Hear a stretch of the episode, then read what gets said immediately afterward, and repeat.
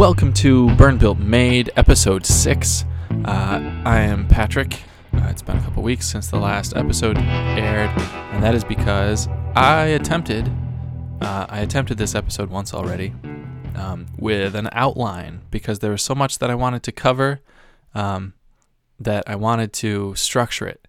And uh, I was recording at about midnight last Friday, and uh, it just sounded terrible. It sounded terrible, and I got like 18 minutes in and thought I wouldn't want to listen to this. Why would anyone else?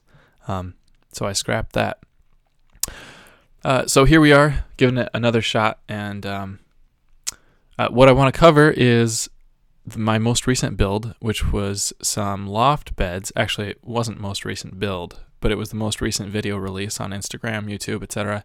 Um, some loft beds for my niece and nephew, uh, and I'm just gonna go over uh, the the whole project in my head and and scrap the outline. Um, these beds were necessary because my niece and nephew share a bedroom, and they're getting older. I think he's five and she's uh, t- uh, ten. So sharing a bedroom, um, it would be great if they had their own space. Uh, so the design that my brother and I landed on uh, was to divide the room with a wall. Uh, the wall is maybe two thirds of the length of the room, and it goes down the middle, and off each side of the wall is a loft bed. Um, however high a loft bed needs to be, it's about three feet below the ceiling. The ceiling's eight feet, so um, that's five feet minus the depth of the bed, whatever that is. Um, and then underneath each bed is a desk, and the whole thing is kind of um, sturdied up by a bookshelf. And that bookshelf serves as both a ladder up into the beds and um, and as a support for the corner of the beds that is floating, that would otherwise be floating. Um, the head of each bed is against the back wall of the bedroom and is bolted to the studs. The foot of each bed would be floating had it not been for this bookshelf. Um, so it was a really fun design. And uh, one of the challenges that I had with the design was that I grew up with a bunk bed um, as a kid. It was oak. Um, this is this was pine for uh, budgetary reasons. I also really know how to work with pine. That's what I primarily use because it's affordable. Um, but one and an eighth inch thick is is pretty strong and it's thicker than the oak bunk beds that I had as a kid. Um, but what I remember about those beds was that the the top one was so high you'd hit your head on the ceiling, and the whole thing had no diagonals. It, it just kind of rocked around. Of of course, it wasn't bolted to the wall, um, but uh, they were probably 12 to 15 years old when I started sleeping on. Well, I'm not sure. Um, when I was doing flips off the top of them, you know, you you grab the edge of the top bed and and uh, lean forward and do a front flip onto the floor. Um, so I had some thoughts about what I might change about a loft bed were I to sleep in it um, as a child today. Uh, kind of the, the dream situation, um, if you will. Uh, something else growing up was uh, once I was, I'm the youngest of four, once I was the last kid in the house, um, I removed the bottom bunk completely, and uh, and my cousin Jeremy helped me raise up. We built some like some little risers for the legs of the bunk bed, um, and that allowed me to sleep up on top and put a desk underneath. Uh, so height, stability, um, and then other features like uh, uh, what goes into a bedroom, uh, trash can, electrical outlets, I don't know, there were various things that I wanted to incorporate in this new build and managed to do so. So the wall between the two loft beds really became a utility item rather than just just a wall. Uh, it has cubbies up near the head of each bed, cubbies for your books, for your water, um, tissues, that kind of thing. And then right in front of you as you're sitting, if you're sitting in bed, uh, there's like a tray table that folds down on each side. Um, with room for a laptop or dinner or you know whatever you might have as a teenager, uh, books, um, or you know whatever the kids want to put there now. Um, so those fold down on a piano hinge um, with a with a cable, and the cable has a counterweight on the other side that's housed within the wall to make it easier to um, close those those uh, tray tables.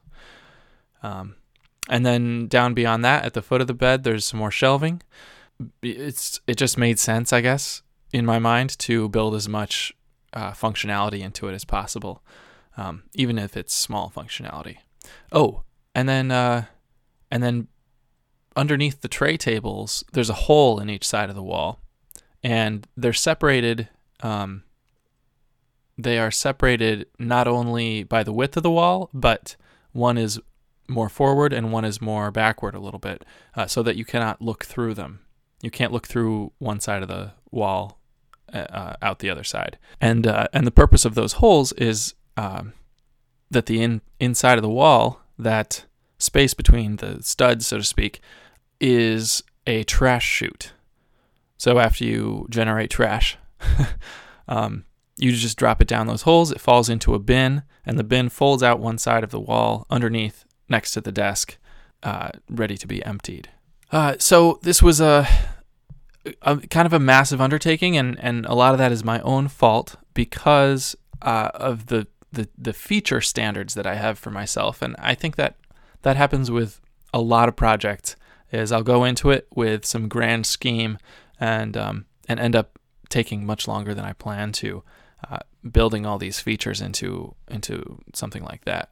Um, it may not be furniture, it may be you know any build, um, but this one in particular took uh, the, the real holdup was that the shop that I use primarily um, is two hours from where I live, uh, so I spent maybe five or six weekends running home, um, working on this, working on some other things that I had to build, and then driving back and and working my office job during the week, and then back down. Um, so I was really happy to make progress, really happy to have it done, and then uh, it was far too much, far far too much um, time spent to film, um, and I realized that uh, my approach to filming is is new. It's in its infancy, and uh, someone with more experience might have been more confident in filming a build like that. Um, but I settled for just filming the assembly and installation, the final assembly and installation um, of the beds, which were built in upstate New York, traveled up to Vermont, and uh, and we installed. My brother, dad, and I installed those in my niece and nephew's room. Um, so that's up on YouTube, and uh, I think if I were to do the whole thing again, um, you know, it means a lot to do something for family, but I would I don't think I would do this under a deadline, although it was a loose deadline. Uh, and I think it I don't know, working for family as a graphic designer or as anyone who does kind of commission work or or um, maybe project based work, working for family can be tough just because of balancing um, budgets, deadlines, and and design eye. You know the the way that you look at something. Um, and so I think I was really fortunate with this um, that my brother trusts my design eye, but say quadrupling the material costs of a project to find the the the cost to find the um, the amount to charge a, a consumer uh, really that really helps the ability to build quickly and to build uh, using uh, materials that you might not normally use if you're under your own budget. For example, I had previously purchased a pallet. I say a pallet. It was a trailer full of um, of lumber scraps from a, local lumber yard, and lots of variations in in uh, lumber scraps there. But they're all offcuts from logs that that uh, the lumber yard couldn't use for the materials that they normally sell. So I, I used some of that as cladding for this wall as uh, faceboards. However, it slowed me down, even though it was cheap, um, because it was all different sizes, thicknesses, that kind of thing. Um, so buying a bunch of shiplap would be a lot pricier, but quicker and easier to work with. Um, so so budget and time and um, geography were really the biggest uh, the biggest challenges that I that I found with this project. Um, it was it was great though. I, I, I was really pleased to be able to do something for my niece and nephew, um, and uh, and I'm pleased with the way that it came out, and everything was um, everything was able to be reassembled fairly easily. It was 95% successful in that everything went back together the way that I had previously assembled it.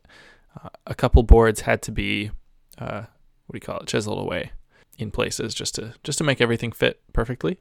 Um, yeah, yeah, it was a good project. Please go, uh, please go check that out on YouTube, and uh, and if you're if you're willing, hit the subscribe button. I don't know if anyone listening to this uh, realizes, mostly because I think a lot of you are family and close friends, but people on YouTube don't get paid until they have an audience and a fairly devoted audience at that.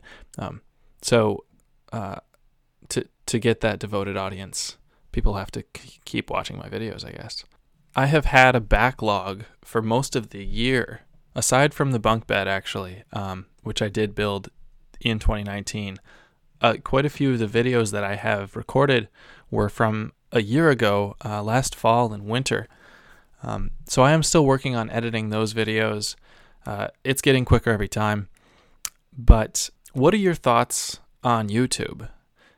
Uh, I feel like YouTube is a place that I go even now, as someone who has seen into the, the maker community, it's a place that I go when I am interested in a specific person or a specific build, not necessarily just to browse and watch the next thing in a series. So I, would be curious to hear, uh, you know, hit me up on Instagram at BernBuilt. Um, I'd be curious to hear what would, what what exactly would it be about a video that would get you to uh, pause this podcast and go bookmark that video. I mean, that's kind of a tall order. You know, you might be listening to this in the car. Uh, don't touch your phone. It's fine. Um, but I, I am curious what is it exactly? Because I know for me, it's definitely uh, I'm invested in someone's personality or I, I, I, have a deep interest in whatever project is being advertised here. Um, so, uh, there might be a little metal work coming up as my next YouTube uh, release here. We'll see. We will see. All right. Thank you for your support. And uh, yeah, catch you on the next one.